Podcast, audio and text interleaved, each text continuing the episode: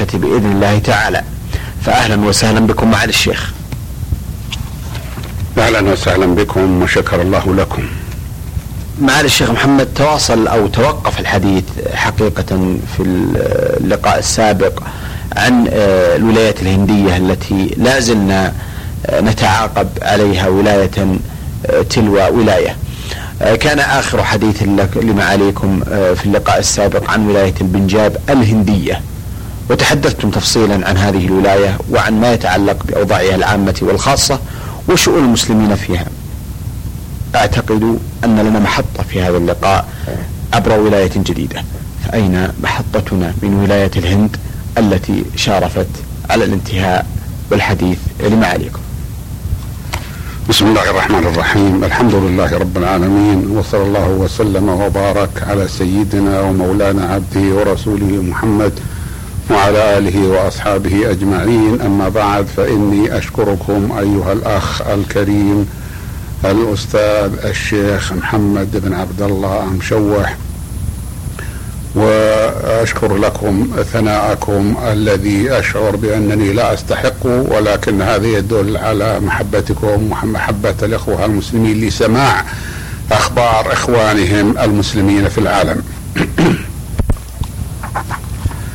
والأمر كما ذكرتم في أننا كنا نتكلم على ولاية البنجاب في الهند التي هي ولاية مهمة. والان سنتكلم بإذن الله على ولاية هاريانا وهي ولاية مجاورة لولاية البنجاب من جهة الجنوب. وكان آه، في هريانا عدد ضخم من المسلمين سواء كان في القرى وإلا في المدن. وذلك لقربها من العاصمة دلهي. نحن نعرف أن دلهي ليست ولاية كاملة. يعني الولاية أكبر الوحدة عندهم في الهند أن الولاية هي أكبر من المقاطعة ف أو من المدينة. فدلهي لأن نظرا لأن البلاد كانت اتحادية في أول الأمر فدلهي كانت مستقلة مع الاستقلال داخلي مثل هريانا ومثل البنجاب وهي تقع إلى الشرق من هريانا بمعنى أن الذي يذهب إلى هريانا يذهب إليها من دلهي وهكذا ذهبنا إليها من دلهي في ضحى آه، يوم مشرق في من عام 1418 فركبنا بطبيعة الحال بسيارة لأننا سوف نتجول نذهب قاصدين. نحن كان هدفنا من ذلك مقاطعة يكثر فيها المسلمون ولهم فيها نشاط واسمها ميوات. وهذه المقاطعة هي مجموعة من القرى الكثيرة وبعضها بعض القرى كبير إلى درجة أنه يصح أن يسمى مدينة.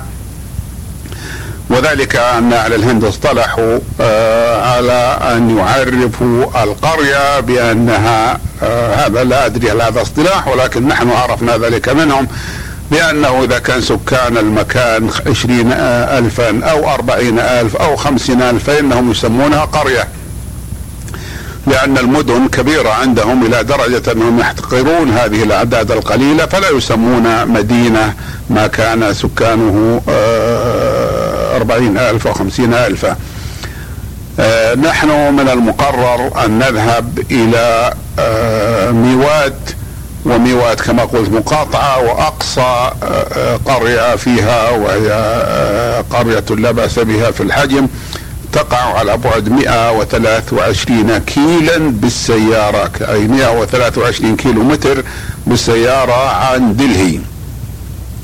ولذلك تعتبر قريبة لأن آه، هريانا ملاصقة لمنطقة دلهي. هريانا مساحتها أربعة وأربعون ألفا ومئتان واثنى عشر كيلو مترا أي نحو أربعة أضعاف مساحة لبنان. وسكانها هم ستة ملايين نسمة هو تسعمائة ألف. ستة ملايين وتسعمائة ألف أي نحو سبعة ملايين نسمة. وكان المسلمون يؤلفون فيها أغلبية كبيرة في القديم أما الآن فإن نسبتهم لا تزيد على أربعة ونصف بالمئة من مجموع السكان. والسبب في ذلك أن أكثرهم هاجروا إلى باكستان وقت تقسيم الهند بين باكستان والهند تقسيم القارة الهندية بين باكستان والهند في عام 1947 ميلادية. ومن الطرائف التي أخبرني بعض أهلها أن آه، أنه يوجد في هريانا واحد مقابل مئة شخص في الهند بمعنى أن سكان هريانا يعادلون نحو آه، واحد بالمئة من سكان عموم الهند. أكثر المسلمين في هريانا هاجروا إلى باكستان ولكن منطقة آه، ميوات لم يهاجروا أي لم يتركوا أماكنهم.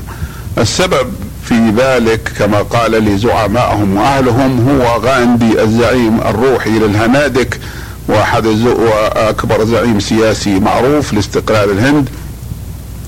يقولون إنه جاء إليهم وقال لهم أنتم يا أهل ميوات أنتم رقبة الهند. فإذا ذهبتم إلى باكستان اختلت هذه المنطقة فلا نسمح لكم أن تذهبوا وإذا خالف رأي أحد فإنني سوف أنام في طريق القطار أو في طريق السيارة التي تنقل المهاجرين ولن يذهب أحد إلا بعد أن يمر على جثتي. قال هذا لهم وهو زعيم محترم يحترم يعني محترم في قومه يحترمه الهنادر حتى المسلمون. لأنه في ذلك الوقت كان آه، ينادي بالاستقلال فقالوا فلهذا السبب بقوا ولا أدري ولم يعرفوا هم لماذا خصهم غاندي بهذه الخاصية؟ لماذا قال لهم يجب أن تجلسوا ولا يمكن أن نسمح لكم أن تذهبوا؟ وهم كما نعلم هم أهل قرى متفرقة ليسوا أهل مدن كبيرة ولكنني بعد أن جلست معهم وتحدثت معهم وتكلمت مع زعمائهم أحببت أن أعرف وقلت لهم هل أنتم نادمون على عدم هجرتكم إلى باكستان بعد أن هاجر معظم سكان الولاية، المقصود معظم سكان الولاية غير منطقتهم التي هي منطقة ميوات. فقالوا نحن لم نندم ابدا. قلت لهم لماذا؟ قال لأننا لا نواجه ضغطا لا دينيا ولا غير ديني في منطقتنا. فالحكومة الهندية والشعب الهندوكي لم يوجهوا إلينا أي ضغط. صحيح أنهم في مناطق يجاورون وبعضهم يخالطون ولكن لم يكن علينا أي ضغط لا في القديم أي في عام 1947 ولا في ولا في الحديث بعد ذلك. القديم من الطبيعي أن يحصل عليهم وعلى غيرهم ضغط لأن الحال لأن المنطق لأن الحالة كانت صعبة جدا حتى إنه كان يقتل أناس كثير ولا ينسون الناس ان بعض القطارات وبخاصة التي تأتي من الهند بالمسلمين إلى باكستان أنه وجد فيها بدلا من الأدميين الأحياء وجدت جثث إذ قتلوا في الطريق. قتلهم المتعصبون من الهند. وأهل الهند أيضا الهادك يقولون إنهم قتلوا في باكستان وبطبيعة الحال لا يمكن الكلام على هذا بدقة إلا بعد دراسات طويلة لا تتوفر لنا. يعني المقصود بذلك أنه يوجد هذا ولكن لا ندري عن حجمه عن حجمه بالنسبة للهنادك ولا والسيخ أيضا ولا ندري عن حجمه بالنسبة إلى المسلمين أي حجم القتل والضرر. لكن هؤلاء قالوا إنهم لم يواجهوا شيئا ما عدا ما ذكروه عن قرية ربما يأتي الكلام عليها وهذه القرية في ناحية ميوات من جهة الشرق أي من جهة القرب إلى دلهي وتلك المنطقة هاجر منها المسلمون ولم يبقى منهم في ولم يبقى فيها منهم إلا قليل. يقولون إن هذه القرية اختلف أهلها مع مواطنيهم أي مخالطيهم في القرية من الهنادك. فأجبرهم الهنادك على أن يمشوا على الجمر حافين. يعني قالوا لهم وبطبيعة الحال في قتل فمشوا عليها ولا يزال بعض على الجمر ولا يزال بعضهم يذكر. والمقصود من ذلك ليس النار التي تتلهب وإنما جمر وضعوه حار.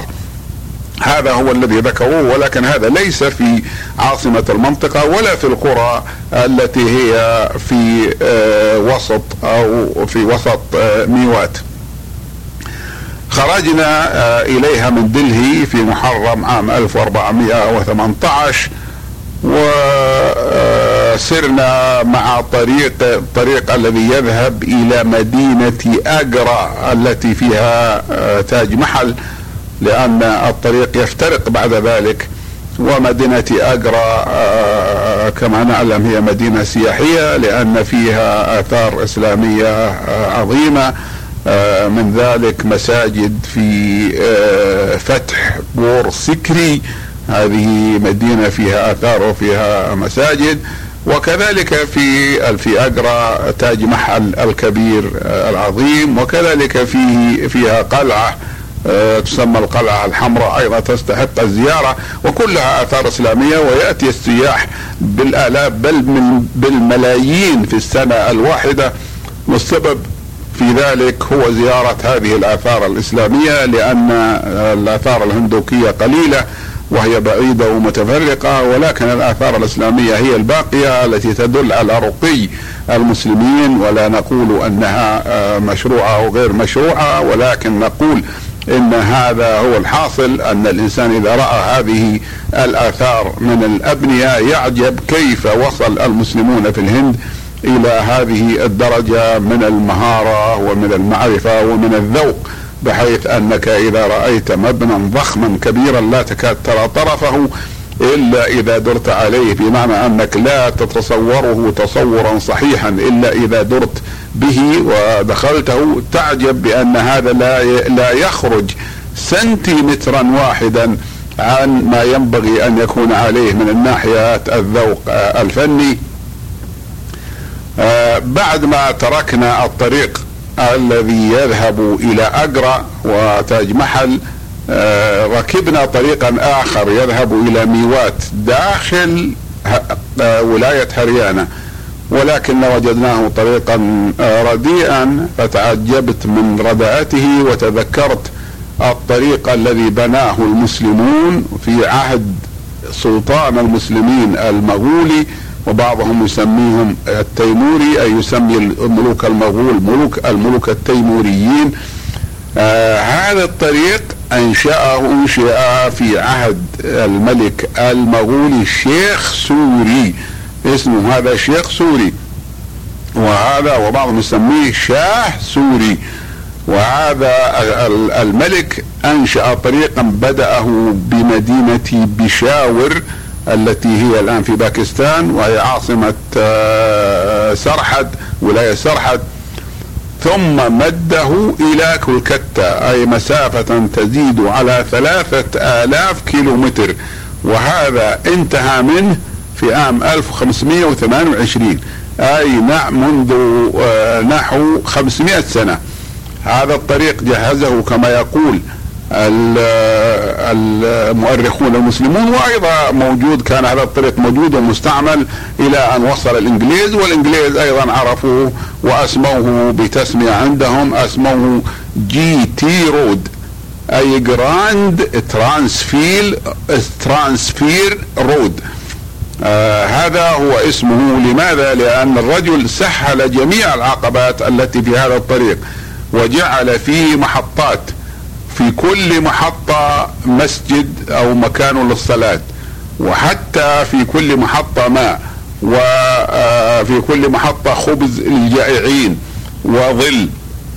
وذكروا أنه في المحطات الرئيسية كان توجد معابد حتى للهنادك لم يبنيها هو وإنما سهل آه، الإذن ببنائها قريبا منه.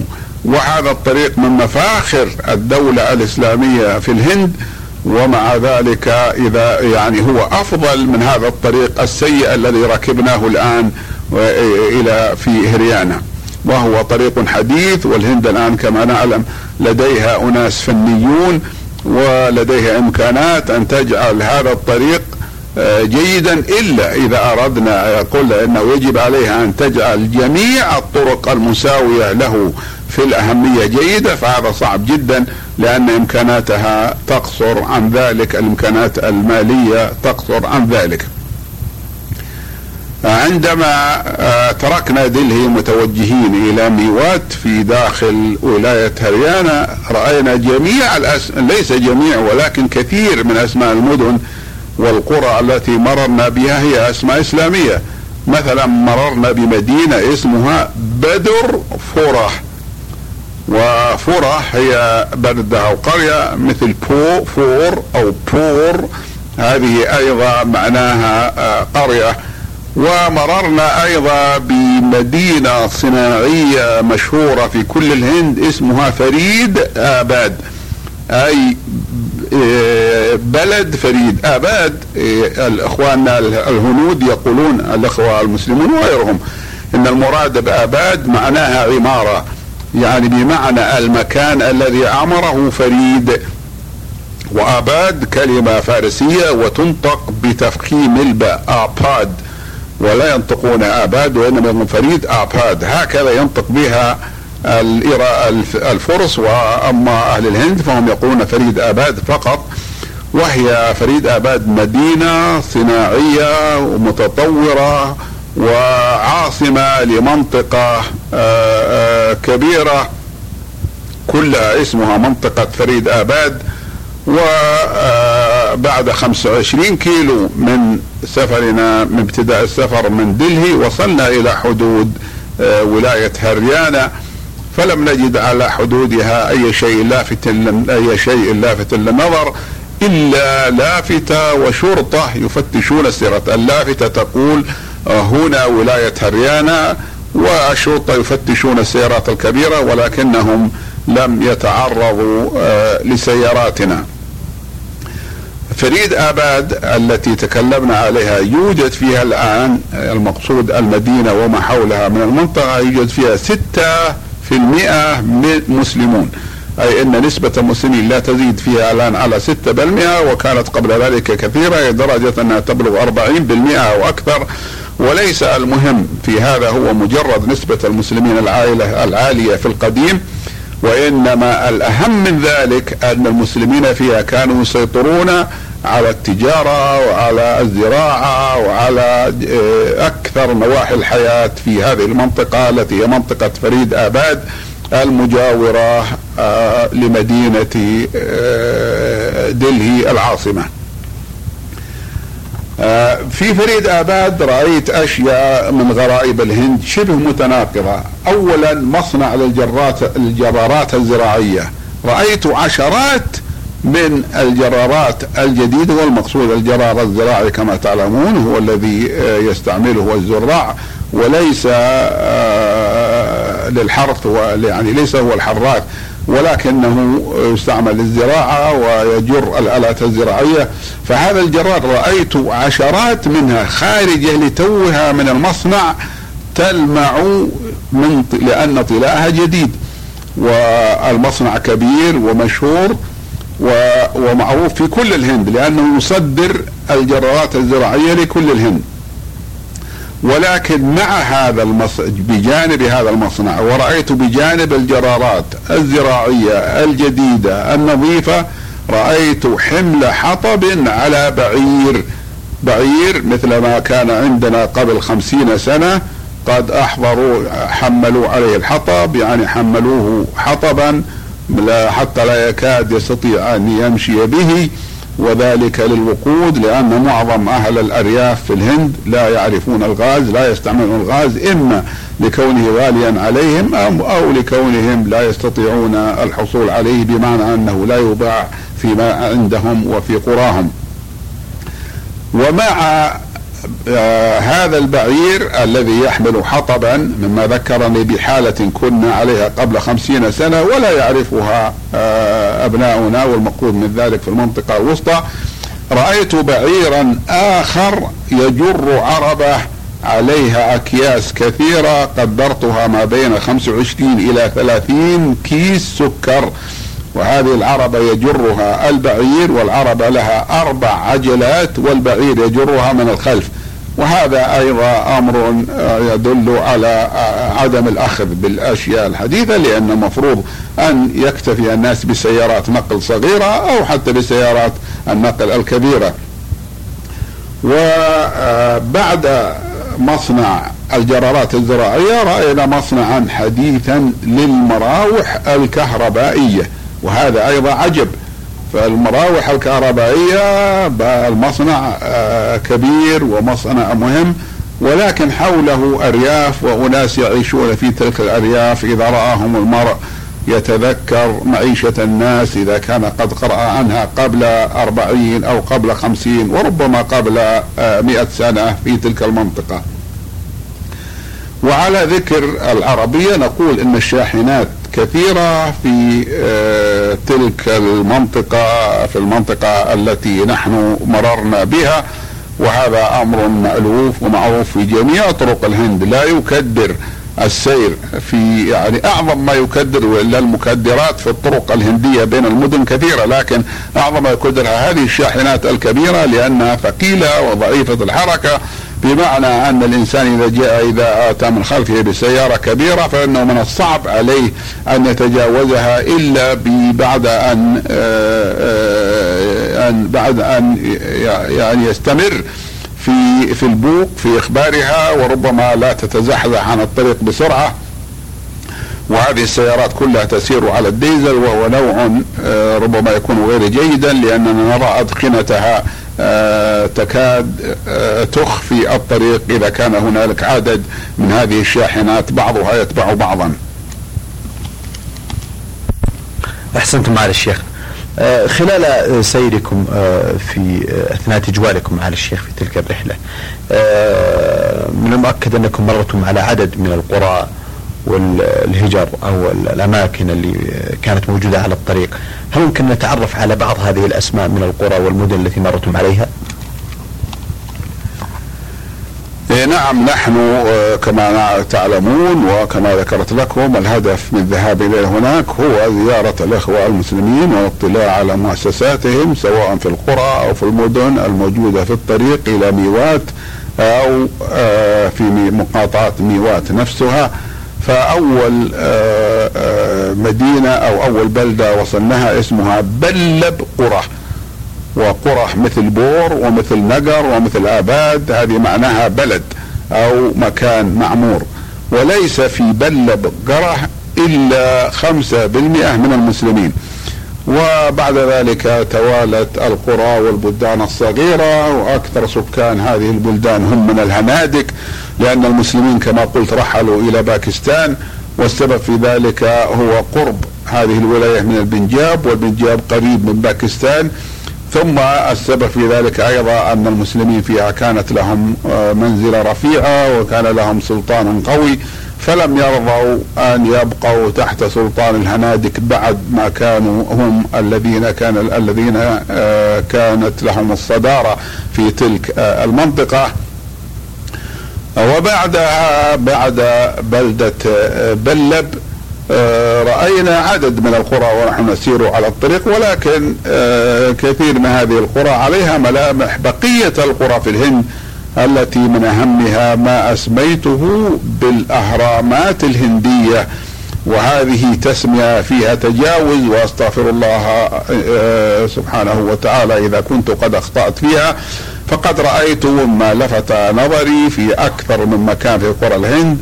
آه، أشياء تشبه الأهرام الصغيرة أو تشبه المنارات الصغيرة. يكون طولها أو ارتفاعها عن الأرض نحو مترين. ولما تأملتها أول الأمر وجدتها أنها أخفاء البقر. وأخفاء البقر هو براز البقر بلغة الأطباء أي ما تخرجه البقر من فضلات فهم يجمعونه ويحرصون عليه والسبب في ذلك أنهم يحتاجونه لليقود ثم يجمعونه ويجعلونه على هيئة منارة صغيرة من أجل أن يبعدوا عنه تأثيرات المطر إن جاء المطر أو يبعدوا عنه أيضا تأثيرات الندى والرطوبة لئلا تفسدوا فيبيعونه أو يستعملونه ويحتاجوا إليه. وهذه الأهرام أو المنارات الصغيرة من الأخفاء جمع خفي والخفي وبراز البقرة كما قلت هذه موجودة في أكثر أنحاء الهند والسبب في ذلك عدم آه وجود الغاز أو عدم تعميم الطبخ على الغاز في في الهند كما قدمت. وصلنا إلى بلدة ليست قرية اسمها بلول. وهذه كان فيها مسلمون كثير وكان لهم سلطان. ولم يكن المسلمون فيها أغلبية ولكن كان فيها مسلمون. وجدنا فيها مسجدين أحدهما مسجد شامخ البنيان وهو في في السوق. وذلك أن المسلمين كانت لهم اليد الطولة في التجارة فكانوا يضعون المساجد في الأسواق التجارية حتى يصلوا فيها. ومساكن المسلمين تكون غير بعيدة منها لأنهم يغلب عليهم أن يكونوا في المدن وليس المراد بذلك أن القرى ليس فيها مسلمون. فالقرى فيها مسلمون أيضا مثل هنادك ولكن التجارة المتقدمة كانت بيد المسلمين. ويوجد بطبيعة الحال هنادك تجار في ذلك الوقت ولكن الآن التجارة صارت بأيدي الهنادك إلا آه، في القليل النادر. آه هذا السوق وقفنا في مدينة بلول في سوقها ورأيناها كثيرة الفاكهة. وهي مزدحمة بالسكان والهنادك عليهم الألبسة القديمة وهي فوطة قديمة تقليدية آه عجيبة جدا تلف على وسط الإنسان. طرفها طرف منها يضرب إلى الكعب ولكنه يكون مثل طرف الغترة أي إنه دقيق ليس ضافيا والطرف الآخر معقود على عورة الإنسان ويرى الإنسان منه نصف الفخذ أو أكثر.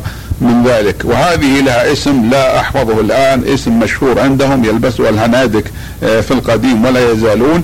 آه، بطبيعة الحال يوجد ناس من الهنادك كثير صاروا يلبسون اللباس الفرنجي المخفف أو نستطيع أن نقول إنه اللباس العالمي المخفف لأنه لم يعد لباسا آه، فرنجيا وهو السروال السميك أو البنطلون وكذلك معه القميص القصير الكمين وأما النساء فإنهن يلبسن الساري الهندي التقليدي والساري الهندي آه، ربما لا يعرفه كثير من الناس لأن السيدات الفضليات من بني قوم يعرفن الساري ولكنهن يفصلنه تفصيلا غير تفصيل الهنادك الموجود. فمثل الهنديات اللائي يلبسن الساري يلبسنه يكون الساري قطعتين قطعة تبدأ من البطن من اسفل البطن وتضرب إلى الأرض حتى إن أن جزء منها صغير يسحب على الأرض بحيث أن المرأة تتعثر به إذا آه، أسرعت ويكون أيضا على شكل الفوطة الضيقة بحيث إن المرأة إذا مدت رجليها أو أرادت أن تسرع في السير أو تركض لم تستطع بسببه.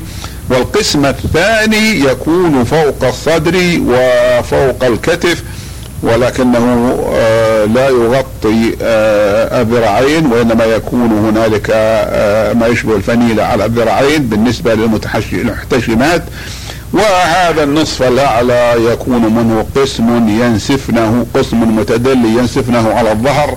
يشبه القسم المتدلي من الغترة أو الشماغ عندنا إذا نسفه الإنسان أي وضعه على كتفه. ولكن بين هاتين القطعتين تترك الهندوكية ما يشبه الحزام من بطنها وظهرها عاريا بحيث أن كل واحدة منها يرى الإنسان بين القطعتين أي من أعلى بطنها ومن أسفل وهو يكون أسفل صدرها آه، قسم آه، من عاريا يمكن يكون عرضه في نحو آه، اليد الكف إذا بسط. هذا هو اللباس الذي رأيناه هنا وهو اللباس التقليدي في الهند. سرنا بعد أن سرنا خمسة وسبعين كيلو مترا من دلهي أي مبتعدين من دلهي وصلنا المنطقة وصلنا المنطقة التي يكثر فيها المسلمون. وهذه المنطقة تعتبر منطقة زراعية مشهورة والمسلمون عايشون على يعيشون على الزراعة وحالتهم لا بأس بها بالنسبة للهند بل هي جيدة لأن المنطقة خصبة يزرعون أشياء كثيرة من بينها القمح ربما يكون من المزارع الرئيسية. وكذلك الذرة والخضيرات والفواكه ولكن الإهمال يبدو على هذا الريف لأن الحكومة لا تعتني كثيرا وكذلك آه، الشعب ليس عنده الإمكانات الكافية لأن يجمعوا مثلا فيما بينهم شيئا ويعمروا به المناطق التي يسكنونها. مدينة آه، بلول رأيت فيها شيئا لفت انتباهي شيئا مكروه لأنه مكروه وأثر في نفسي آه، تقززت منه نفسي وهو منظر خنازير. فيها خنزيرة أنثى قد تدلت أفداؤها. والأفداء طبعا هي جمع ثدي. وكذلك رأيت والخنزيرة سوداء اللون مع غبرة. منظرها سيء والتي ولونها سيء ومنظرها قبيح وهي ومعها اثنان من الخنازير آه، تأكل من الفضلات ومن القمائم في السوق. سألت إخواننا المسلمين كيف من الذي يربي هذه الخنازير؟ المسلمون طبعا ينفرون ولا يمكن أن يقروا وجود خنزير في قريتهم والهنادك لا يأكلون اللحوم فمن الذي يأكلها؟ قالوا هذه هنالك طبقات منحطة في الهند هم الذين يربونها ولكن واحيانا يأكلون لحمها مع أنهم ياكلونه متخفين لأن الهنادك سواء كانوا من الطبقات العليا أو الطبقات الدنيا لا يأكلون اللحم. آه قالوا ووجود هذه الخنازير في هذه البلدة يدل على أنه ليس فيها مسلمون لهم أهمية لأن المسلمين لا يمكن أن يقروا وجود الخنازير في بلده. ونحن نعرف أن مدينة اسمها جمشيد آه، جمشيد آباد أو جمشيد نقر أظنها جمشيد جمشيد بور. هذه في آه، شرق الهند حصلت فيها آه، مذبح معركة بينهم كبيرة. وذكرت ما كنت رأيته في ولاية شرقية بعيدة من ولاية الهند هي ولاية مينيفور سألت المسلمين هل أنتم تأكلون لحم البقر؟ وطبعا الاكثريه الهنادك الذين لا يكونون لحم البقر قالوا لا نحن لا نأكله بموجب اتفاق بيننا وبين الهنادك يعني بين أوائلهم أوائل المسلمين والهنادك. قلت له ما هذا الاتفاق؟ قالوا قد جاء الهنادك ببعض الخنازير ليربوها فقمنا عليهم واستنكرنا وحصل بيننا بينهم نزاع ومضاربة. فقال لنا الهنادك إذا أردتم ألا ندخل شيئا من الخنازير عندكم فيجب ألا تذبحوا البقر. قلنا لهم أنتم تؤذوننا بوجود هذه الخنازير؟ قالوا وأنتم تؤذوننا بذبح معبودنا البقر. قال فاتفقنا معهم على أن لا نذبح البقر ولا أن نأكل لحومها وعلى أن لا يدخلوا أي خنزير إلى مناطقنا وما يزال هذا الاتفاق ساريا فيما بينهم حتى الآن كما أخبرني به إخواننا المسلمون في تلك الولاية البعيدة شرقا التي هي ولاية مينيفور وسيأتي الحديث عنها إن شاء الله. أحسنتم معالي الشيخ. آه، في الحقيقة آه، أستأذنكم لأن أتوقف عند هذا الحد حيث أن وقت الحلقة قد شارف على الانتهاء. أما على أمل أن يكون آه، لنا تواصل بإذن الله تعالى ولقاء معكم لنواصل الحديث عن مشاهداتكم وانطباعاتكم ومرئياتكم لزياراتكم الولايات الهندية. أيها الأخوة والأخوات كنا وإياكم طوال تلكم الدقائق الماضية مع معالي الشيخ محمد بن ناصر العبودي الأمين العام المساعد لرابطة العالم الإسلامي والباحث والرحالة والمؤرخ المعروف. نلقاكم بإذن المولى على خير في مثل هذا اليوم من الأسبوع القادم. وهذه تحية من محدثكم محمد بن عبد الله مشوح والسلام عليكم ورحمة الله وبركاته.